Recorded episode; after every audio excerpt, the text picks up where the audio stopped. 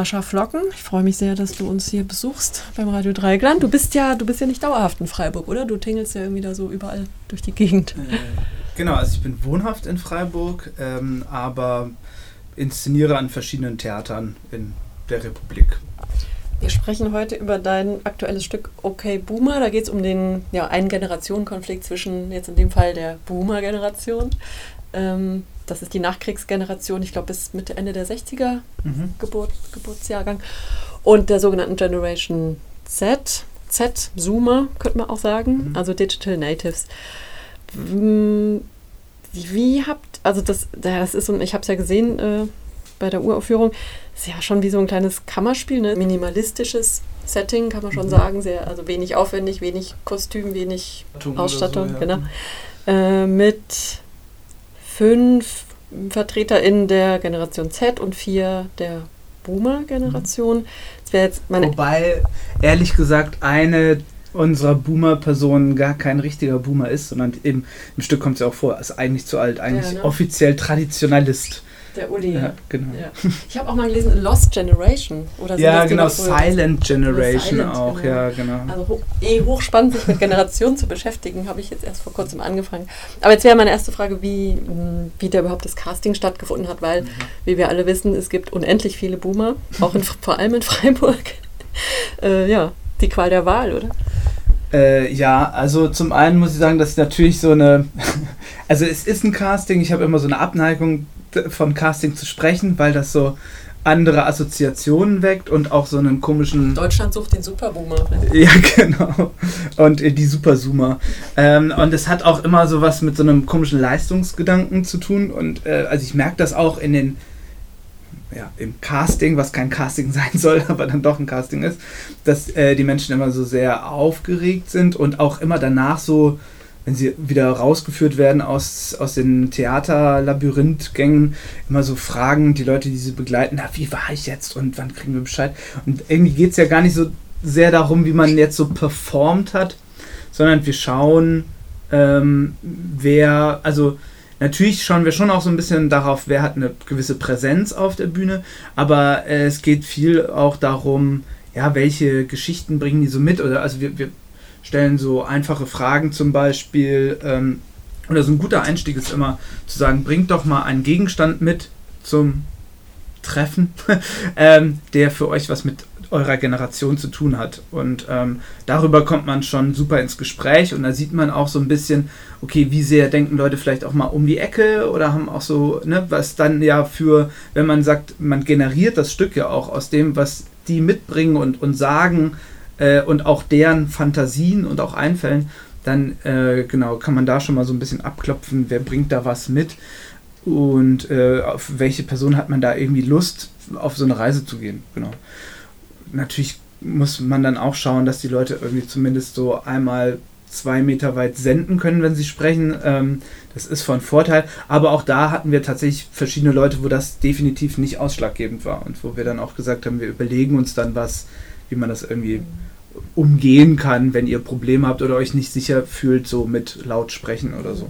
Weil die halt auch einfach eine spannende Biografie dann Genau, haben. genau. Weil man das äh, äh, eben diese Biografie irgendwie vorkommen lassen will oder einfach der Person einen Raum geben will. Das hat, klappt dann leider nicht immer. Also es gibt dann natürlich auch immer wieder Leute, die dann am Ende sagen, na, ich traue mir das doch nicht zu, ich steige aus und dann ist das so, weil es ist ja dann schon auch eine, ähm, also auch viel verlangt, sich da so hinzustellen und zu exponieren, auch wenn wir zum Beispiel gerade diese eigenen Texte oft auch so maskieren, also vertauschen, anderen Personen zuordnen, sodass jetzt nicht immer die Leute so dastehen und sagen, das bin ich oder das ist meine Meinung. So. Ja.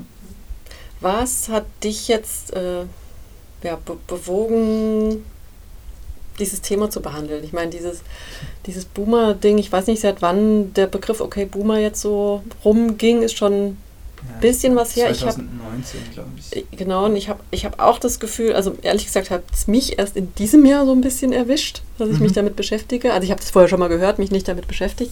Jetzt habe ich das Gefühl, es ist so ein Peak, der aber auch schon wieder am, geht schon wieder ein Stück Mhm. runter. Also, also ja, ich kann jetzt nur, äh, da ich mich ja auch mit den Gen Zlern unterhalten habe, sagen, das ist natürlich schon, da wir jetzt drüber sprechen, ist das eigentlich schon total vorbei. Ne? Also in dem Moment, wo wir hier bei Radio Dreieckland in der ich Kultur... dachte, Kultur ist Avantgarde. ja, genau. In dem Moment, wo wir so im, im Theatermagazin oder so darüber sprechen, wissen wir, der Zug ist abgefahren. Äh, aber genau, na, natürlich fanden wir es trotzdem einfach so einen griffigen Titel, um das so auf den Punkt zu bringen, diesen ja, vermeintlichen Generationenkonflikt oder so. Ähm, und ja, wie, was uns daran interessiert oder wie wir darauf gekommen sind.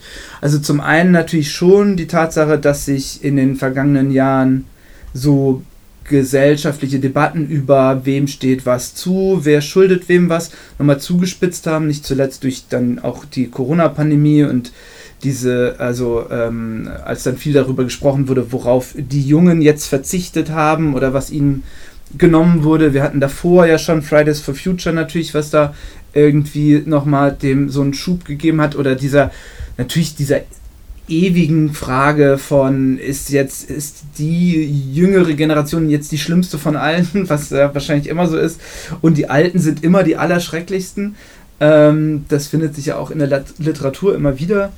Und ähm, also das sind so sozusagen so verschiedene Themenfelder, äh, wo wir gemerkt haben, das ist irgendwie virulent.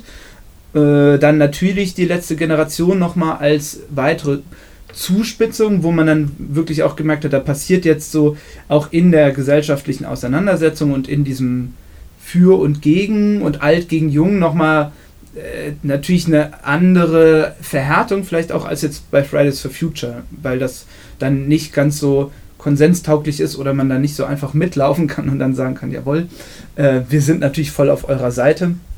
Äh, das waren so Themen äh, und ja, und dann geht man tatsächlich dann immer auch so Umwege beim Denkprozess. Also ich glaube, wir waren irgendwann mal, eigentlich wollte ich glaube ich mal Dostojewskis Der Idiot machen, weil ich dachte, ach mal so Literatur mit Laien wäre doch auch mal spannend.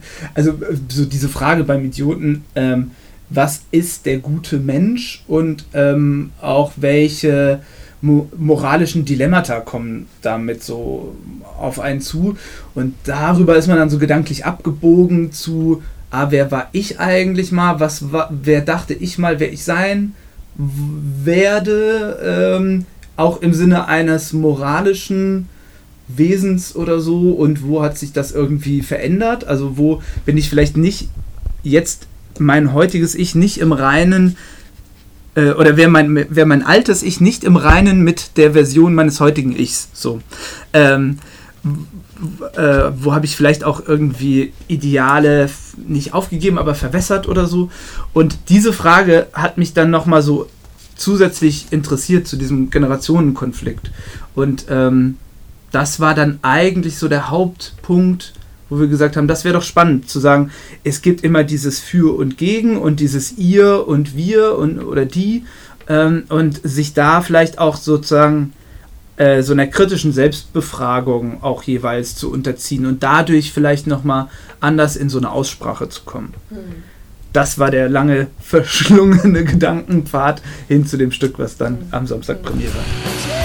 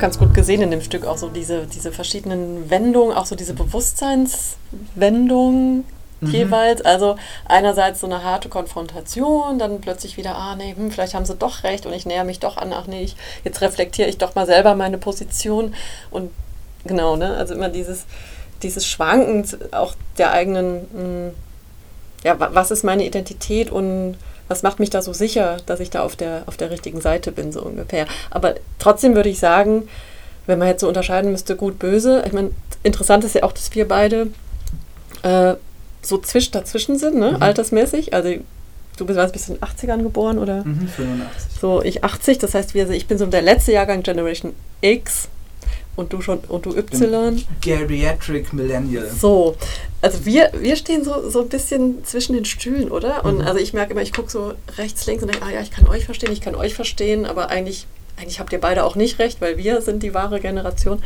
Ähm, trotzdem habe ich das Gefühl, also wenn es jetzt darum geht, richtig falsch, würde ich mich jetzt immer noch, obwohl ich dazwischen stehe, den Jüngeren zurechnen. ne? Mhm. Weil ich denke, ey, ihr, ihr seid so selbstgefällig. Also ne, in meinem Alltag, wenn ich auf diese Menschen stoße, mhm. zwischen 55 und 65 oder 70, denkst du, krass, wie, was habt ihr für ein Selbstbewusstsein? Wo nehmt ihr das her? Diese mhm. Sicherheit?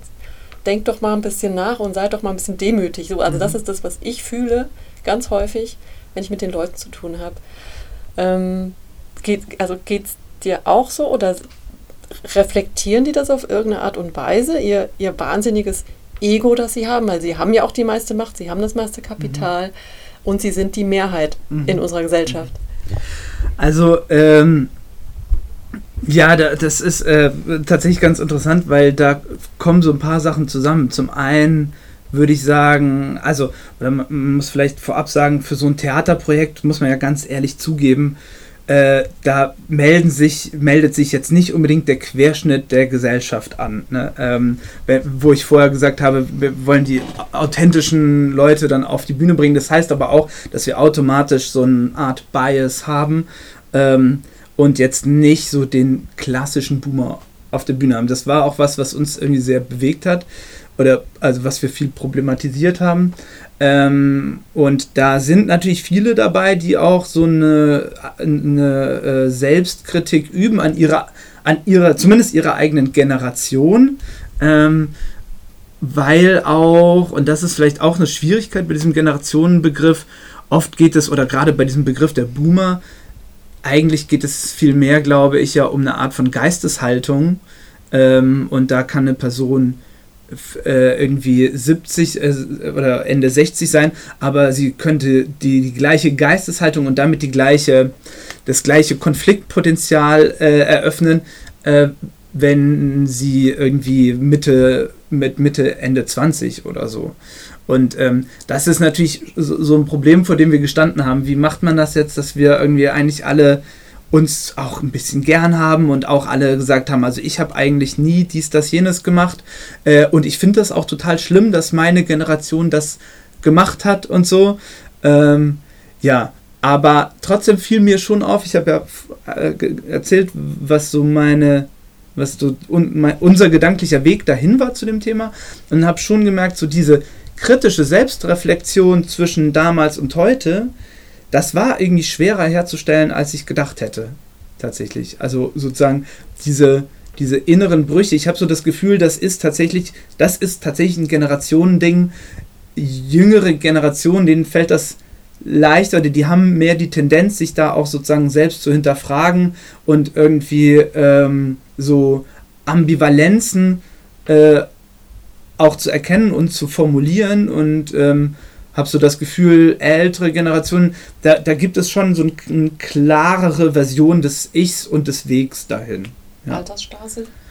Wie bitte? Altersstarrsinn? Ähm, ja, weiß ich gar nicht. Vielleicht hat das auch was mit so einem äh, äh Selbstschutz zu tun, aber vielleicht ist es auch einfach so, dass man ähm, da viel weniger auch mit so einer mit, mit so vielen Möglichkeiten konfrontiert war im Leben. Äh, dass man dadurch vielleicht auch weniger so sagt, ach, wäre ich damals den Weg, ne, in dem, auf den Weg abgebogen, dann wäre ich jetzt heute so und so, sondern irgendwie vielleicht waren die Wege auch klarer. Das ist, das wäre quasi so ein nächstes Projekt, das zu untersuchen. Mhm.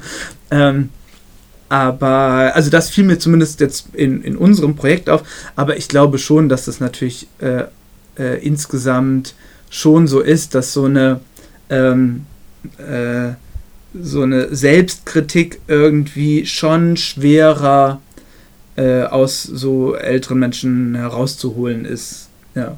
Ich hätte es jetzt aber fast umgekehrt erwartet, dass die Jüngeren eben weniger, also weniger selbstkritisch sind, eben weil sie ja halt, das ist die einzige Version, die sie bisher erfahren Mhm. haben und sie sind sich sicher, das ist der richtige Weg und erst im Laufe der Zeit mit den Jahren fängt man mal an, drüber nachzudenken, es war vielleicht doch nicht der richtige Weg oder Mhm. wir waren vielleicht dann doch zu naiv, zu radikal, zu was auch immer. So hätte ich es jetzt erwartet, ne? also Mhm. Stichwort Altersweisheit, Altersmilde. Äh, aber also ich gebe dir auch recht, dass ich finde, dass die heranwachsende Generation, dass die schon so halt so super, sage ich jetzt mal, woke sind und aware, Mhm.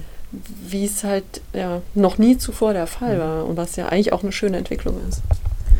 Äh, ja, genau. Und natürlich da drin auch, das formulieren die auch manchmal als Selbstkritik, dass das schon sozusagen fast, also jetzt nicht die Wokeness und die Awareness, sondern diese perman permanente kritische Selbstreflexion und die Selbstbefragung und damit ja auch irgendwie ähm, eine, vielleicht auch eine psychische Unsicherheit oder so, dass, äh, dass die das auch als Problem sehen und formulieren, ne? dass das irgendwie so krass ist. Auch so eine, so eine Selbstlähmung ein bisschen und sich selbst dann im Weg stehen. Genau, genau. Und ich glaube, dieser Moment, wo man so wirklich dann nochmal in diese Frage kommt von, okay, war ich zu radikal oder dies oder das oder ich mir, ich glaube, das kommt tatsächlich erst später. Äh, also ich glaube, das kommt dann so, so Ende 20 oder sowas. Und deshalb ist es natürlich auch ein bisschen schade, dass, also, oder das ist die eine Qualität unseres Stücks, glaube ich, dass wir diese zwei klaren Pole haben, die Zettler und die Boomer. Äh, wir hatten schon auch mal mit dem Gedanken gespielt, so einen Querschnitt durch die Generation zu machen, also auch die sogenannten Generation X und Y mit reinzunehmen. Das aus verschiedenen Gründen hat das dann nicht geklappt. Und ich glaube, bei denen ist das, ist diese Frage viel ausgeprägter als jetzt bei den Jüngeren, die erstmal damit beschäftigt sind. Natürlich, also und berechtigterweise, und es ist, glaube ich, auch absolut notwendig für eine Gesellschaft, halt das Alte zu hinterfragen und irgendwie äh, Mauern einreißen zu wollen, weil die gibt es ja immer noch genug.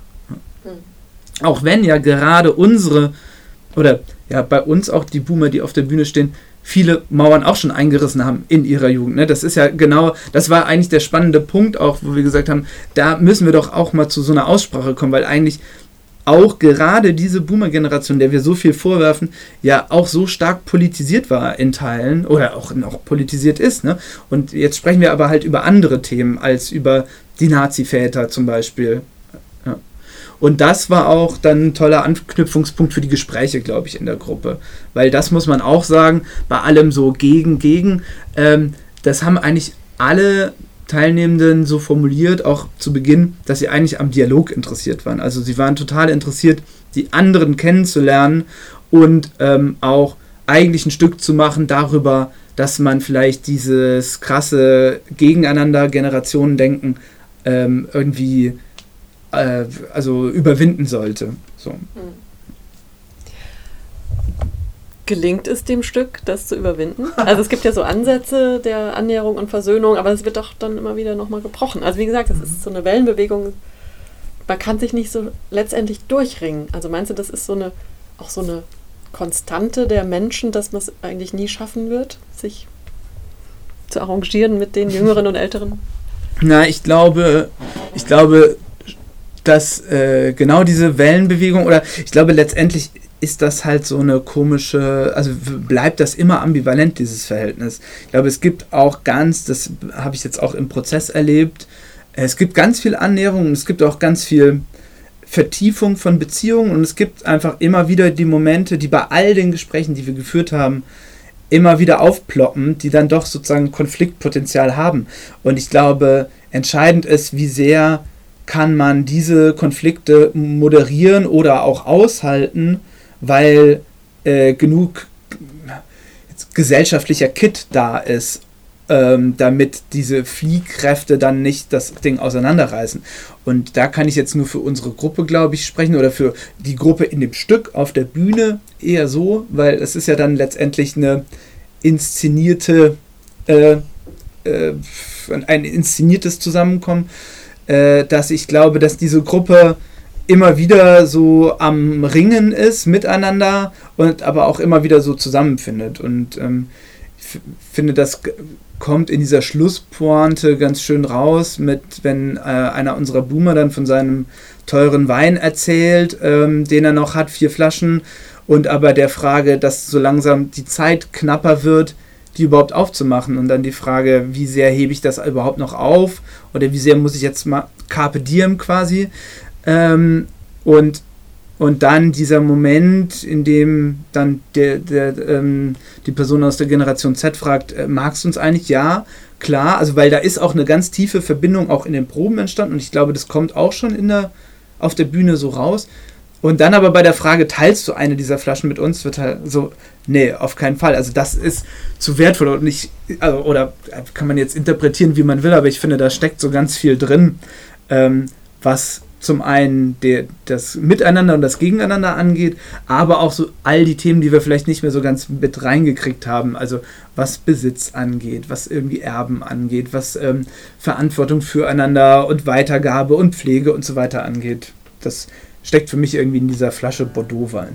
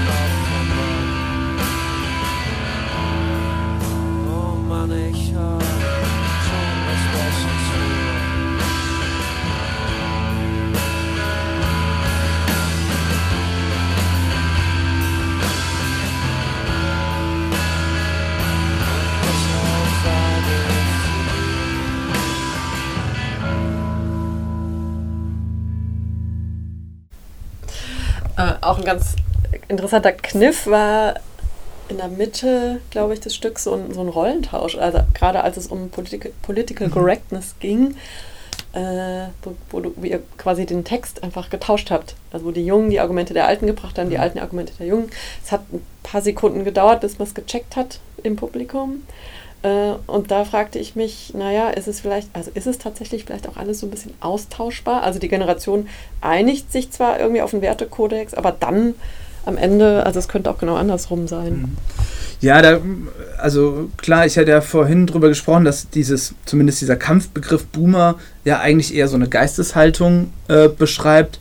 Und da würde ich absolut sagen, also ähm, diese Argumente, die dann unsere äh, jungen Menschen bringen auf der Bühne, die man jetzt eher so der Generation Boomer zuordnen würde, was jetzt ähm, eine äh, gendersensible Sprache angeht oder die Verwendung von bestimmten Wörtern. Ich glaube, das könnte man original so auch von ähm, ja, Menschen jeden Alters in bestimmten Kontexten hören. So, das ist einfach so eine grundsätzliche Haltung dazu, die vielleicht mit dem Alter immer äh, prozentual mehr wird, aber ich glaube schon für viele Leute gilt. Deshalb geht es auch dann irgendwie in der Szene schon oder in dem ganzen Stück natürlich auch immer wieder nicht nur um die Generation, sondern insgesamt um so ja, gesellschaftliche ähm, Pole, so in vielerlei Hinsicht. Wie kam es zu der Musikauswahl? Also es gab nämlich auch ein Stück von Tokotronik, Generation X, ein Stück von Blümchen war das. Mhm, mhm. weiß nicht, wie alt sie ist, aber auf jeden Fall definitiv nicht die Musik aus, aus der Mhm. Zeit. Also warum? Ähm, naja, also wir haben ja davor so eine Szene, da bewegen wir uns musikalisch ja wirklich durch die Zeiten. Ähm, ich glaube, bei einem Jahrzehnt haben wir so ein bisschen getrickst. Ähm, äh, aber so grundsätzlich irgendwie zuordnenbar. Dann, ähm, ja, ich finde, ich fand einfach dieses, ich möchte Teil einer Jugendbewegung sein. Ich finde es einfach so passend, das Lied, dass es eigentlich quasi kein drumherum gab. Und da möchte ich auch nochmal betonen, dass eigentlich die jüngste Person aus der Gruppe, als ich das Lied das allererste Mal nur so angespielt habe, weil ich es gleich in der Szene spielen wollte. Und dann kam es leider schon über die Lautsprecher, aber ganz kurz, ich, so, ich glaube, de, de, der erste Takt oder die ersten zwei Takte, dann habe ich es ausgemacht. Und sie wusste sofort, welches Lied das ist.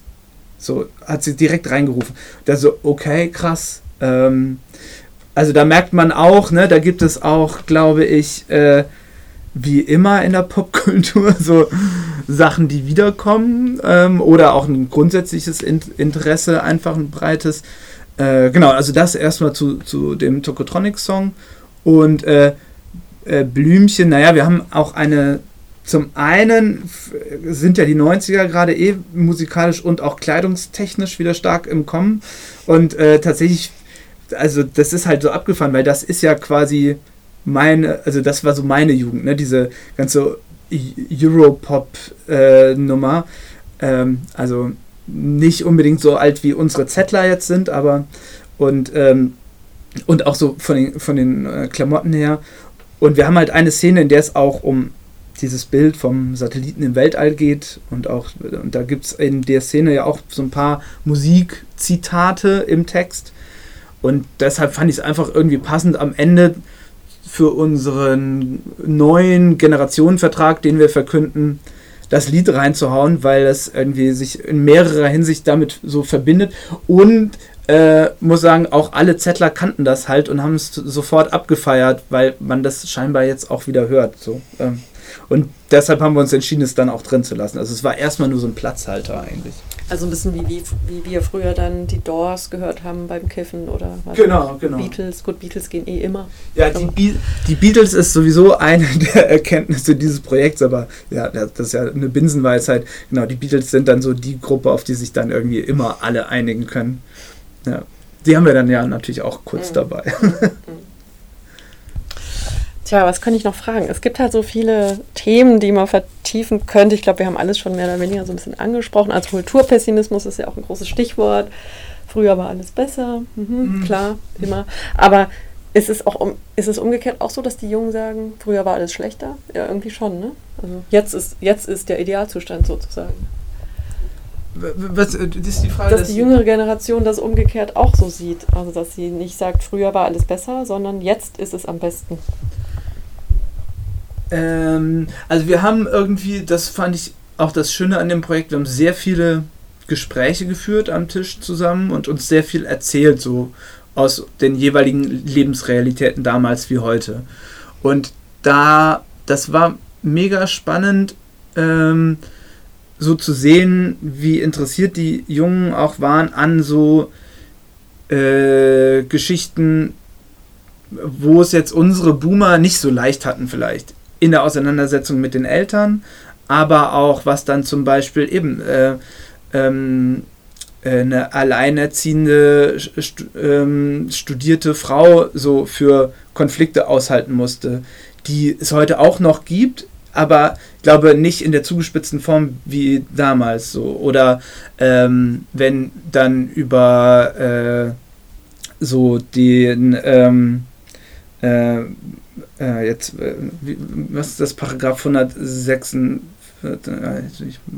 was ist das nicht so genau? Nee, der äh, schwulen Paragraph 175. zum Beispiel 175, genau. Ähm, so, wenn wir darüber gesprochen haben, oder also, wo dann einfach nochmal so in, viele, in, in vielen Dingen so klar wurde, was für Konflikte es so damals gab und welche ähm, Probleme, vor welchen Problemen die Boomer damals so in ihrer Jugend oder in ihrem Leben so standen und andersrum natürlich aber auch. Äh, und da gab es, glaube ich, so ein gewisse, ähm, äh, gewisses Verständnis dafür, dass es irgendwie immer auch ein bisschen scheiße ist.